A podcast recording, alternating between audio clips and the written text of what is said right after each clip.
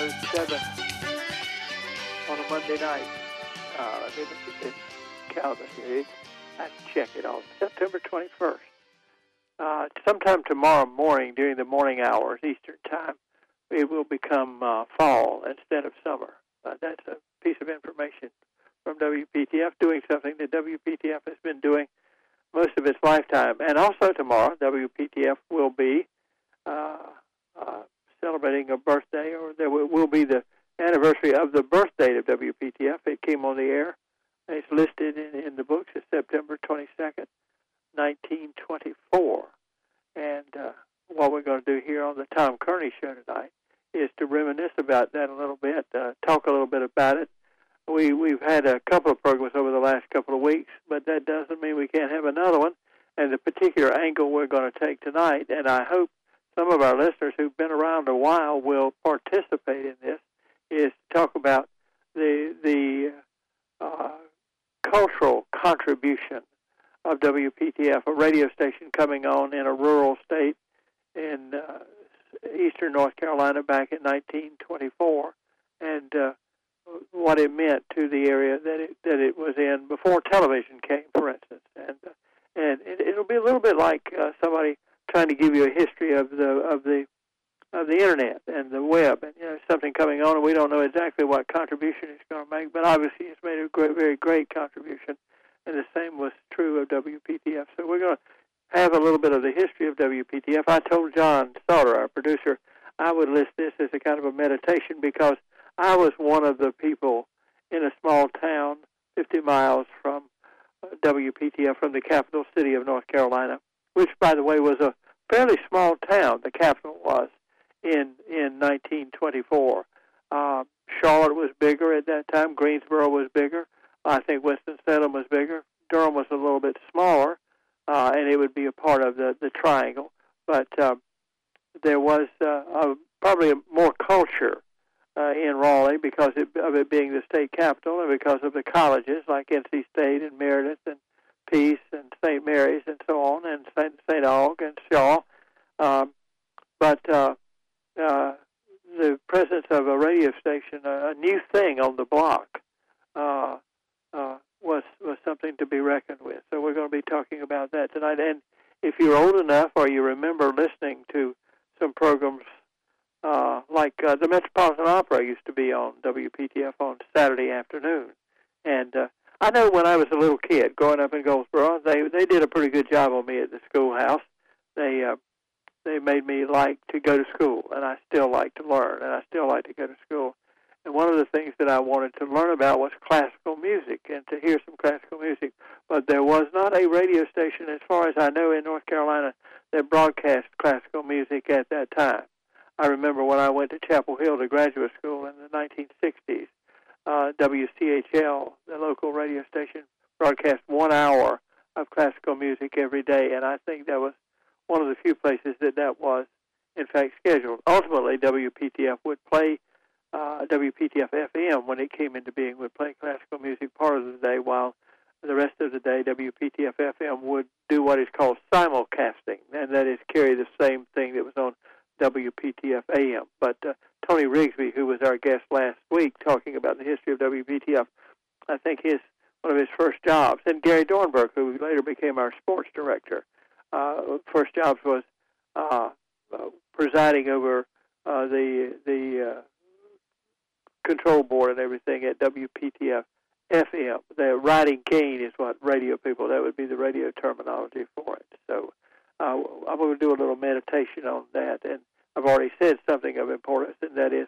I wanted uh, wanted to uh, find a radio station that could keep me well informed and make me a citizen of the world. And somebody who knew about something outside of the small town in eastern North Carolina that I came from. And I think about those people in the rural parts of the state who had really no outlets to the world, who maybe went to town on Saturday, maybe not, who may may have gotten a newspaper delivery one or two days a week, but who had no real contact with the outside world until WPTF uh, under the call letters WFBG and then uh, WRCO. It became WPTF in 1927 after having come on the air in 1924, began sending out its signal, and joined the National Broadcasting Company, which gave it access to all of the resources of NBC and uh, began broadcasting programs that included uh, news, uh, uh sports, uh,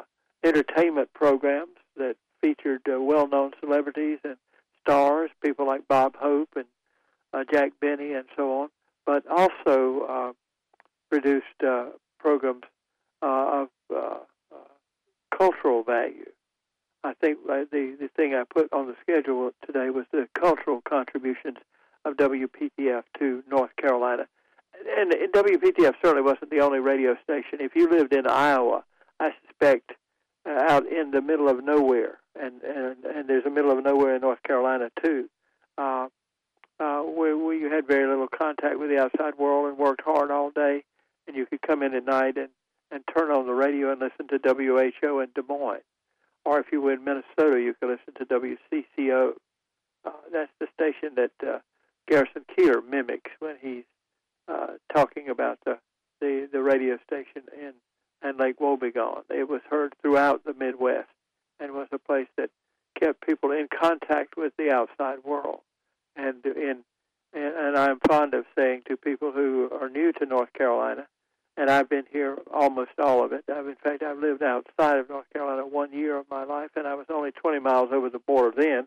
Um, that if it didn't occur in the News Observer or on WPTF when I was young, and, and it would have been even more true before I was born in 1943, then you probably would not know it, or it would be a while before you knew it. You had to wait for the daily newspaper to come uh, uh, from from Raleigh or from Charlotte or from Greensboro or Asheville or someplace like that.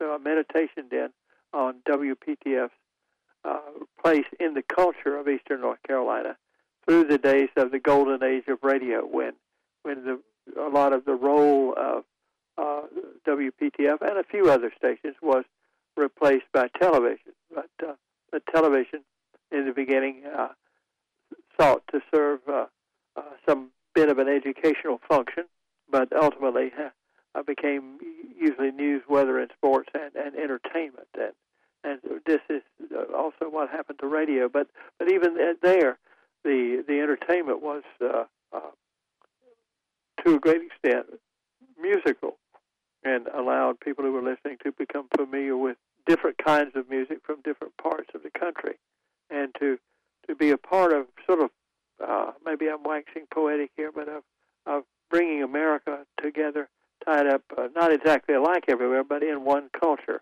That is, he was from Mississippi, but we all knew about Elvis Presley and uh, that that kind of thing. So, and if you um, are a long-time listener of WPTF and can remember listening to uh, the Voice of Firestone, for instance, which was sponsored on the National Broadcasting Company by the Firestone Tire and Rubber Company, like classical music. Uh, the telephone hour was was classical music. Also, it came on once a week, uh, and uh, and even things like the the Grand Ole Opry, which was broadcast station in Nashville, Tennessee, but was picked up by NBC uh, it, it, when it became popular and people knew about it. Picked up by NBC and was carried throughout the network, so the whole country could hear uh, uh, the different country music stars. On it, it was usually on well, it was on Saturday night. I think it was sponsored by Prince Albert Tobacco, and I think it was from eight thirty to nine. Now, of course, the, the Grand Ole Opry show on WSM in Nashville went on for about four hours, but uh, but a part of the world could be drawn into it and become, could become more aware of it uh, by listening to uh, well WPTF. Uh, my Mrs. Kearney tells me that her father used to really want to make sure that he listened to the Grand Ole Opry, and I, I had an uncle who was the same way on uh, on uh, Saturday night, something that was brought in from the outside on the wires and then up on the antenna of WPTF and broadcast throughout uh, eastern North Carolina. WPTF signal in the daytime covered about half of the state, and you could say from Emporia, Virginia, down to Florence, South Carolina, out to the Outer Banks, Currituck, and as far west as probably Hickory or someplace in near near the, the Continental Divide and so it, it was a source of weather information, and it's added other services since then. And uh, it was a radio station like the radio stations then that was a, uh, uh, a, sort of a basket of, of standard items that one listened to. And we'll talk a little bit about that tonight too. But I would like to hear from you if you if you if you have a memory of listening to the Metropolitan Opera or the Telephone Hour or uh, or Mr. Carl Gertz, who was a local guy who had come here from New York in their 30s and for about 40 years reported on the state legislature, something appropriate for a, radio station in the capital city to do. And WPTF was mostly by itself in eastern North Carolina from 1924 under whatever call letters until the late 1930s. There was a beginning of growth of number of radio stations just before just before World War II, and it really blew out and, and increased greatly after World War II. And then, of course, that was the period when television was was beginning to arrive too. But the golden age of radio was really from, say, the, the 1930s to the to the 1950s, and we're going to reminisce about that tonight. Tom Kearney on WPTF. Uh, my number is nine one nine eight six zero nine seven eight three, and I would welcome some conversation on this topic.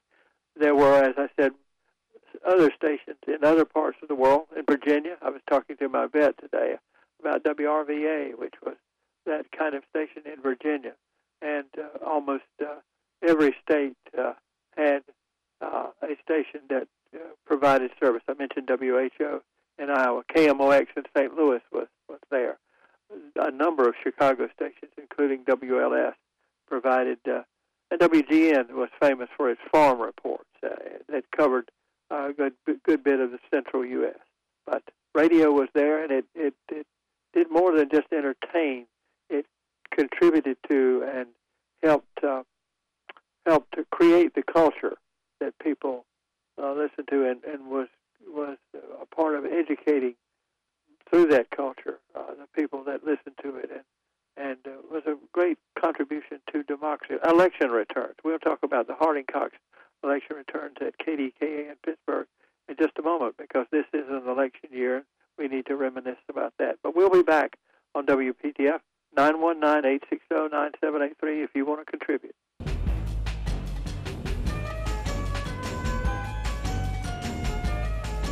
Uh, walking up till tomorrow, which is the anniversary of the uh, uh, beginning of WPTF on uh, on the radio. It was WFBQ. It was uh, September 22nd, 1924, and it would be some years, uh, three or four years before it would get to 680 on the dial. I think it was 1190 the day that it served, that it came on, and and and one would have to remember that rather like the world we've faced in the past few years with the internet, the people that were aware of radio, uh, they were not exactly real sure of what use it could be put to uh, and how it would be done.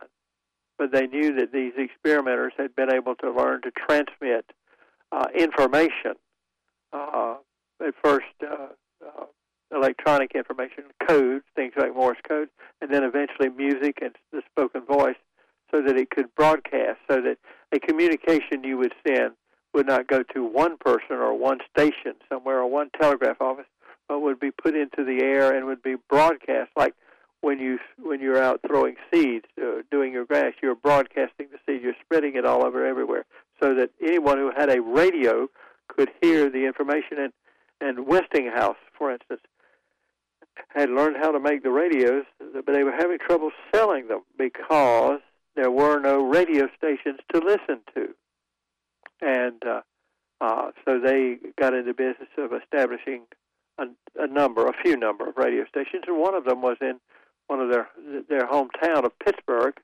Uh, it, it was assigned the call letters randomly of KDKA, and on election night in 1920, it made a big splash by broadcasting the returns of the uh, presidential election of that year uh, and this this November, just not very long, will be the 100th anniversary of that particular election, and it's when people realize the significance as an information transfer, as somebody spreading, communicating information, uh, and and its importance could be done.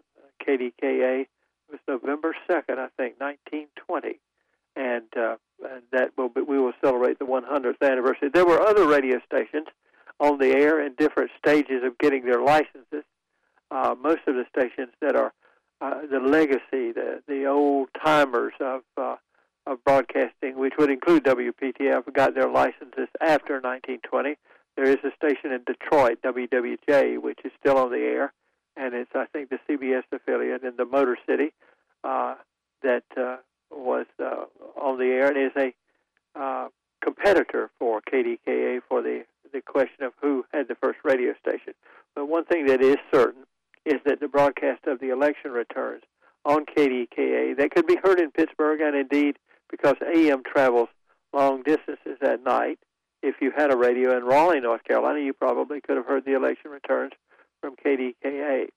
And indeed, until WPTF came on, people who owned a radio, probably purchased from the Wynn Radio Company uh, in Raleigh, had to listen to Philadelphia, to Pittsburgh, to Boston, to Schenectady, where GE had a big factory and a big radio station, WGY, and uh, stations that were in New York City, WEAF uh, in Boston, WBZ, and uh, but uh, the uh, gentleman named Will Wynn, who owned a uh, shop that sold radios, saw the possibilities in having a radio station in North Carolina, so he established one, and eventually the station that had the callers WFBG uh, or WFHG became WRCO, which stood for Wynn Radio Company, and uh, uh, Mr. Mr. Wynn saw that uh, if he was going to sell radios, he'd have to provide some programs for people to listen to. Now, when he owned the station, it was not continuously programmed or even programmed every day like stations are now. They did not know how this would work. They were working it out, and that's what you have to see if you've studied the history of this. But he he signed on, I think, in 1926 or 27, the station uh, for about a hundred hours, and among the things that he chose to broadcast were, I think, a gubernatorial address, uh, a few uh, uh, services, church services, some weather. That was thought to be one of the things that uh, radio stations would provide is weather, um, which was very important to farmers, so they would know how to plan their planting and harvesting and so on. Uh, so uh, one of the first things that appeared on the radio stations was not music, which dominates a lot of radio stations today, but in fact news and weather and and news of, of different kinds. Uh, I, uh, sports news eventually would come along, and sports broadcast would come along. And in 1927, the Durham Life Insurance Company, which was headquarters in uh, uh, Durham, Raleigh, North Carolina, bought the station from Mr. Wynn with, with I, I have read, the intention of, of using it as a promotional service, and that is to bring perhaps news of the weather and news of uh, goings on in, in politics or, or whatever, but offer it as a service of Durham Life Broadcasting Company. But this was about the time when they were learning that this this service that they were giving away could be used to make money, that it, could be commercialized. I think the first radio advertisement was on a, a New York radio station in 1924. And it was for a real estate developer, if I remember. So eventually, Durham Life would sell commercials. It would join the National Broadcasting Company network. We have come to the point that we're halfway through, and it's time for us to check the news on WPTF.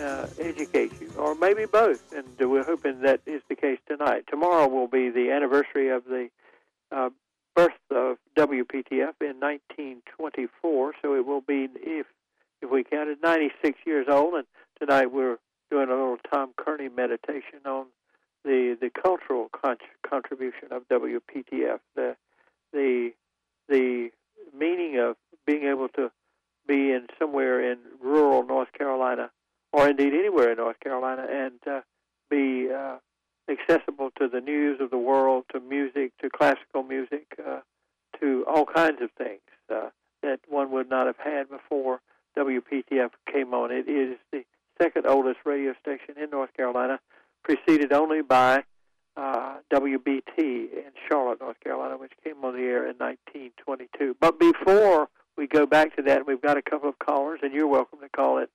nine seven eight three. I need to talk about some people that my car visited the other day, and that is the people at King's Auto Service. The heat is still with us. People who are familiar with this part of the world know that it can be hot even into October, and it's uh, the heat's hard on your car as it is on you. If your battery is weak, the heat will speed up the failure rate. Your AC is working even harder in the hot weather and the humid weather that we've had recently, and it's not keeping you cool when you need it to. When you need it, you need to bring your car to King's Auto Service. The highly trained technicians at King's will evaluate the engine cooling system, which also includes hoses, belts, and yes, even your tires. For those of you who are currently driving a Toyota Prius or some other hybrid vehicle, the certified hybrid technicians at King's are now able to refurbish your high voltage battery pack for less than the dealer would choose to replace it. This usually occurs, by the way, the need to replace it at about 150,000 miles. Call King's tomorrow to schedule a courtesy battery analysis. King's Auto Service and King's Correct Lube and a state inspection station are easy to find at 1039 Northwest Street in downtown Raleigh and at kingautomotive.net on the web. King's Auto Service, Raleigh's most reliable auto care since 1946. Again, WPTF Radio 935 and an old friend of ours, uh, Joe. He's the only guy we, we use his last name, Joe Williams. Are you there, Joe? Yeah, how you doing? Enjoying your history. Well, thank you very much. Uh, you probably remember some of it. And, uh, I I remember a lot of it, except for the five years we spent in Ashe County. I've listened to WPTF all my life. You were in Nash County. I'm going to remember that. That's a long way away. Right after Nash County comes Tennessee, if I remember correctly. That, that's correct. All right. We uh, we used to listen to the Grand Ole Opry uh, on Saturday night down in uh, Duplin County. And of course, the, the, the new news and the farm report every day. Uh, Daddy was at the house to hear that. Well, I, I was something that we haven't. I've talked about the the history uh, two or three nights before this, but I haven't. Tony and I talked just a minute or two about the farm reports, but um, WPTF has always tried to be of great service to the farm uh, farmers of North Carolina because they were a principal part, as you know, Joe, because you worked with them, of the economy, and they had uh, uh, early in the morning uh, farm reports. I think there was well when I started working, the farm hour was on from five to six. Yeah. And the presumption was that farmers get up early and milk the cows and get ready to go out to the fields and drink the coffee and eat the pancakes and listen to the farm news then. And then do you remember there was a farm hour on at twelve o'clock? Yeah. And they, they would ring a bell. Do you remember that? I do. And and they play they play the song they might not be able to play today, and that is Dixie and, and the, the farm hour was on then, and uh, uh, there would be an hour of things like uh, uh, prices on livestock, uh, prices on uh, well vegetables and things. If if you were in the if you were in Mount Olive or Faison and you were buying cucumbers to make pickles out of, how much they were going for, and uh, pigs and and things like that. Uh, oh yeah, they had all the livestock and produce prices, and uh, so on. But uh, uh, did you grow up in Duplin County? Yeah. Uh huh. Okay. Yep. So you did was it? Oh, did you remember? Do you remember listening to it as a child? Because I, when I was a kid, I my I became a radio nut when I was somewhere between four and six, and my birthday present when I was six years old was my mother let me turn the radio on. Before that, she didn't want me turning it on because she was afraid that I would pull it off the the table that it was on, and she's probably right to tell you. We, we we had a Sears, a Silvertone, and Uh-huh. uh, it, it could we, we're about pulling that off the table. But I remember listening to it when I was probably six or eight years old, or maybe younger than that, during the war when uh, Gabriel Heatter came on, you know, to give all the news about the war. You probably don't remember that. But, uh, I I know because I was born in '43. You're older than I am, Joe. yeah, yeah, yeah. I was born in '36, but uh, the adults demanded complete silence while he was on the air. Gabriel Heatter. I remember him. And there was a guy named Morgan Beatty who was on at night too. Yeah, yeah. And one of the things I think they did on WPTF and other radio stations too is late at night, like at 11 o'clock, they would report casualties or something like that. Uh, I I don't remember that. Yeah, they would, didn't let you stay up that late, huh? Yeah. But you know, in the uh, late forties and early fifties, uh, I don't know whether you remember this or not. They on Saturday night they had the hillbilly jukebox and played the top ten uh, country and western songs. I do not remember that, but I'm Yeah. glad glad to hear that. And and of course, uh, uh, they had usually in the morning uh, when they were having the farm hour, about 15 minutes of it was Flatt and Scruggs or somebody like that. You know, Yeah, there, yeah, there yeah. were uh, the the different companies that bought the time. Martha White Flour obviously bought theirs. And, Yeah. uh, Well, we, we've mentioned this before, you know, but Chet Atkins and uh, Kitty Wells were both there, and I think the Monroe brothers were WPTF live. Uh, right, the Monroe, Bill Monroe, who's the quote founder of bluegrass. Uh, he and he and his brother Charlie actually broke up. They were, a, a, a, you know, they worked together, but they couldn't get along with each other. I understand Bill Monroe. Bill Monroe was tough to get along with, although a great musician. Yeah. And they broke up when they were living in Raleigh, and one of them went home one day. I think he they both had trailers out on Garner Road or somewhere, and, and the other one of them was had, had his jacked up, hooked up. He was fixing to leave, and he did leave, as a matter of fact. Yeah. But Chet played uh, the fiddle on one of those shows, but practiced his, his guitar in the studio. And, uh, Yeah, Bob Royal said that uh, he stayed in there from the morning show till the noon show and just practiced on that guitar. right. Now, I should identify for our audience Bob Royal, who was an engineer at WPTF for 60 years, Yeah. from 1942 to sometime uh, uh, in in the early part of the 2000s. I'm not real, real sure. I, I don't remember. Last time I saw Bob, he was out here at uh, the bookstore in Cary with uh, Clark Howard.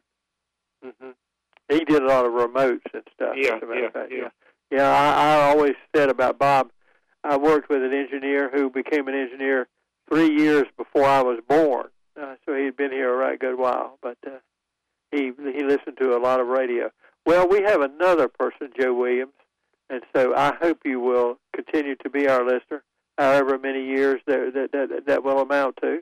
And uh, thank you for testifying tonight. I hope I'm going to be here a few more anyway. I hope so too. It's it's nice having you out there. Good talking with you, Tom. Thanks, Joe. Uh, good night. Uh, John, you said we have another uh, caller. Is it Michael? Is that what you said?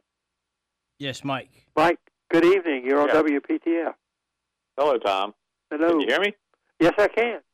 Yeah. Uh, I, I this fall on very nicely to the last call because I want to talk about the 40s as well. Uh, I'm I'm not quite. I'm about 10 years younger than you, uh, and I grew up in Western North Carolina. So I. But my first knowledge. Hold on, wait a minute. PTF I always got to ask you a question. Where in Western North Carolina? Hendersonville, Hendersonville. Well, you listen to WWNC then, probably. Flat Rock, well, Rock, and yeah. local stations. You were- local you were- stations there were-. We're. Uh, I'm trying to think of the poet who lived there, the man who had the goats. Sandburg. Sandburg. Sandburg. There you Rock. go. Yeah, that's Yeah. good. Well, Okay, I'm, my I'm, first I'm happy First now. mention I heard of uh, PTF was uh, in the classroom in Chapel Hill back in '72. I had a course with Wesley Wallace, and Professor Wallace, and you will perhaps be able to set me straight on this, but he talked a lot about his time working for WPTF as a correspondent during the war. And As, as what I- a correspondent. a correspondent. That is, he he went into the Pacific and would send back reports to WPTF, particularly about servicemen from North Carolina. I well, I I don't know. I mean, I, I don't know where you would look it up exactly, but I'm pretty sure he did that. I know that he left WPTF. He was working at. W, I, now, let me tell you the whole story here. Well, not the whole story, but enough to make meat out of it. Uh, he was he he was at at PTF on Pearl Harbor Day, and uh, Yeah. I have a recording somewhere of an interview that I uh, did with him about that. But but uh, he went to the Pacific when he went into the Army and helped found the, the, something called the Far East Broadcasting Company. It basically basically was the Armed Forces Radio and Television Service. You know the, the thing that the government provided for the troops and everything. So yeah. so they'd have something to listen to, and that's what he did before he came back to help found the RTVMP program at, uh, Yes. at Chapel Hill. Now, how did how did he send his reports back to PTF? I do not know. I had the that impression that he he I- cut I- records. I had the impression that he made vinyl recordings and mailed them back to the station. That would be my guess, uh, because tape was not in general use yet. And if Yeah. the, if the uh, you hear a lot, if you hear an old time radio program like Fibber McGee and Molly or the Bob Hope Show or something that that uh, was broadcast in 1943, it's probably an edition of a program that was recorded on uh, whatever the material was. I'm not sure it was vinyl, Yes. but uh, uh, to Well, there's an, an, an, another name I associate with that period, and perhaps you can set me straight on what he did. And that was the man's name was Debnam, uh, and he would begin his report uh, as "This is Debnam," and I believe he covered the war as well for WPTF. Is that right? Well, I do not. I do not know the answer to that. I know that uh, Mr. Debnam had a program on WPTF. He was actually employed by Smith Douglas Fertilizer Company, and and they bought the time, and he was on, I think, 15 minutes a day, uh, Uh-huh. and uh, he uh, was on until sometime, I believe, in the 50s, maybe the 60s. Uh, like he actually did not work for WPTF. He worked for Smith Douglas. It was like a uh, a service that the, the fertilizer company provided. But he was Uh huh. he was extremely conservative, and uh, uh, at some point, the story I've heard, I'm just repeating the story, was that he chose to run for like city council or something, which he had a perfect right to do. But uh, he, the the radio station decided at that point that because they would have had to give every one of his opponents equal time. You follow me? Uh huh. So Uh-huh. they they cut him loose at that point. That's the story that I've heard. This was before my time. But His uh, daughter's name was uh, Betty, and she founded the Mini Page, which ran in the newspaper ah, for oh, a, a long time. I remember that. Anyway, I, I enjoy your radio shows, Tom, and it's good talking to you, and I'm glad your health has come along. Well, uh, well yes, uh, I, I need all the the kind of uh, people call it Oh, different think- things, but all the Yeah, support I I can good get. wishes your way, and I I, uh, I I I do enjoy your show. Okay. Well, I I hope, and and again, I repeat the story about Mr. Debnam is the story that I heard, but I I don't doubt that it is true. Uh, he ultimately, by the way, went to Channel Nine in Greenville and used to to take part in a uh, uh, news programs there, and and it, and it would be natural for Smith Douglas to, which was a big fertilizer company, to buy Yeah. it because it uh, that's right in the Well, middle of tobacco country, if you know Since what I mean. PTF was NBC, they did not have Edward R. Murrow. Is that right? That is correct. Yeah, he was on CBS. Would he have been on WDNC? Most likely. It would have been on WDNC, or if you were in Greensboro, WBIG. Yeah. It might have. I don't know what WWNC was. I somehow think it might have been CBS, but uh, Yeah, it, I think it was. rather than NBC. The, there were only a couple of NBC affiliates in North Carolina, one in here and one in Charlotte, I believe. WSOC, I Uh-huh. think, was the. Uh, but anyway, All right. Good talking to you. Thank you, sir. Appreciate you Bye-bye. joining us. And that was Mike. Uh, on, and we, we always love to, when we can, to talk to the people who are listening. We need to take a break now, and if you want to join us, we've got time for a couple of more calls in our night of meditation and thinking about uh, WPTF, uh, which acquired those call letters in 1927 because the insurance company that had bought them used the uh, phrase "We protect the family" as an insurance company, uh, and uh, the letters were the first letters of, of those four words, and and uh, it has remained as such, and it remained a uh, part of uh, the Durham Life Insurance Company broadcasting unit until I believe 1991 or 92 when it was purchased by our current owners, uh, Curtis Media, and uh, and we are here in 1920 celebrating our 96th anniversary, and we'll be back to talk to you if you're on the phone 919-860-9783. We'll be back. I want you to remember those, the, the Metropolitan Opera and the Telephone Hour and the Voice of Firestone and the, and the, the, the dedication of at least part of the time of WPTF FM when it came on to playing classical music, uh, providing uh, a little bit of culture where uh, you, you really didn't have that. and here's an extremely cultured man. His name is Anthony, and he's from uh, Broadway. How are you doing, Tom? I'm doing fine, Anthony. How are you tonight? Pretty good. Well, I suspect based on the time, I may be, uh, as you say about Alan, I may be a cleanup man tonight. Okay. Um, you can be. I that. wanted to say that uh, during that 5 a.m. hour when I was coming along as a teenager, they had a devotional. Uh, it was called Be Still and Know. I think the Presbyterians and the Methodists got together. It was about five minutes long between 5.15 and 5.20. Either Bill Jackson or Johnny Hood had that. And being from Harnett County at uh, still in the farm hour at 5:45, one of the businesses in this uh, county, Godwin Building Supply, always had this commercial that ran at a quarter of six. You could mark your watch for that thing. That that is not uncommon. Uh, uh, uh, Tom Avery used to work with the Jim Valvano show when we carried it, uh, and uh, Avery was one of my colleagues, and they had a an ad that they always played at the same place in the program for goodies that uh, that uh, that he played, and he said it, that's the only time it was ever played. It wasn't played on any other show. It was just played one time a week during the Jim Valvano show. Um, Now, one one more thing, and I'll let you go. Um, during World War II, when uh, Pearl Harbor was bombed, my father and a bunch of them were over at my granduncle's store, and they had WPTF on, and they carried NBC, and H.V. Kaltenborn was going nuts, and uh, they finally slowed him down enough to figure out that Pearl Harbor had been bombed on December 7, 1941. So that uh, broadcast came over about 3:30 in the afternoon. Uh, yeah, I'm trying to remember. I'm losing my mind. We were just talking about uh, with Mike about uh, a gentleman that he had a course with at Chapel Hill, and I can't I can't remember. Uh, Mr. Uh, was it Mr. Wallace?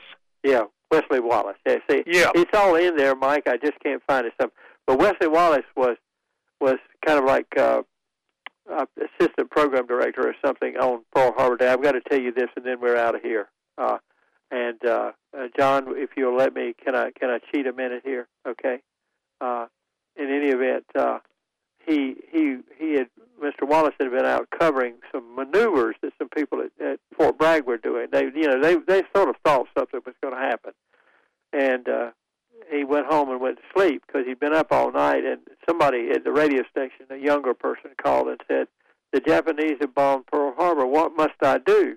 And he said, "Well, what you need to do is to go out in the street and see if you can find some soldiers and bring them back in. Maybe we can interview them." And he said, "By the way, the soldiers will be the ones with the uniforms." I just I've always thought that was a funny way of That's saying pretty it. But, funny. but but he but but I think I told you what Mr. Wallace did. He ultimately left WPTF and helped start Armed Forces Radio and TV service in in the Far East and so Right. on. But but uh, uh, but that was one of the things that that uh, radio meant. Uh, you know, in, in talking about the cultural contributions of WPTF. It, It is indeed time to go. Uh, so we'll talk to you tomorrow night or the next night, Anthony. Thank you. All right, you have a great uh, evening and uh, stay warm, Tom. Okay, you too. hmm Bye. It is going to be chilly tonight. We'll be back tomorrow night to uh, talk to Woodrow Seymour.